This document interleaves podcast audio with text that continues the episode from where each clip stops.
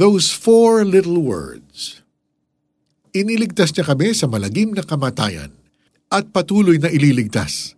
Kami umaasa rin na patuloy niya kaming ililigtas sa tulong ng inyo mga panalangin. Sa gayon, marami ang magpapasalamat sa Diyos dahil sa pagpapala niya sa amin bilang tugon sa panalangin ng marami.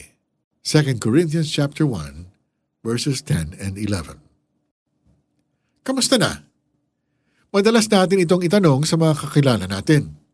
Most of the time, okay naman ako ang natatanggap nating sagot. Pero paminsan-minsan, may nag-open up at nagkukwento ng problems and struggles niya.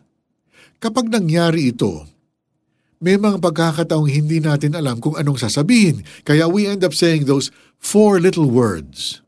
I'll pray for you. Pero, real talk, how many times have you said those words only to realize a few days later that you completely forgot to do it? Kung hindi tayo mag-iingat, the words, I'll pray for you will become our new version of, kain tayo? Yun bang may dadaan habang kumakain ka, kaya imita mong sumalo sa iyo to be polite. Pero ang totoo, umaasa kang hindi kakagatin ng tao ang offer mo kasi sakto lang sa iyo ang pagkain mo. Let's remember na gusto ng Diyos na idulog natin sa Kanya ang ating mga kahilingan, panalangin, pagsamo at pasasalamat hindi lang para sa sarili natin, kundi para sa lahat ng tao. 1 Timothy chapter 2 verse 1. When we pray for other people, it is a public declaration na naniniwala tayong tumutugon ng Panginoon sa mga panalangin. Ganito ang paniniwala ni Apostle Paul, kaya hiniling niya sa mga taga-Korinto na ipanalangin siya. Inaasahan din niya na marami ang magpapasalamat sa Diyos as a result of answered prayers. Kapag may pinagpray tayong ibang tao, we get a front row seat to someone else's miracle nagkakaroon tayo ng opportunity para makita ang goodness, might, and faithfulness ni God. And this gives us encouragement na ipagpatuloy ang paghihintay para sa kasagutan sa sarili nating mga panalangin. Pray tayo.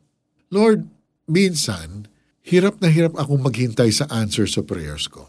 But I will keep on praying for myself and for others too.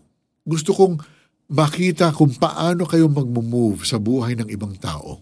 Ngayon pa lang, nagpapasalamat na po ako sa pagtugon ninyo sa aming panalangin.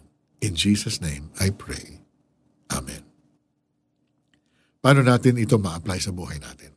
Next time na may mag-share sa iyo ng problema niya, tanungin mo siya agad kung pwede mo siyang ipag-pray at gawin ito habang magkasama pa kayo.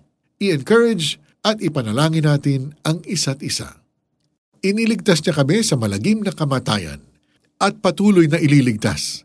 Kami umaasa rin na patuloy niya kaming ililigtas sa tulong ng inyo mga panalangin. Sa gayon, marami ang magpapasalamat sa Diyos dahil sa pagpapala niya sa amin bilang tugon sa panalangin ng marami. 2 Corinthians chapter 1 verses 10 and 11. For the 700 Club Asia, ako po si Mari Kaimo. God bless you today.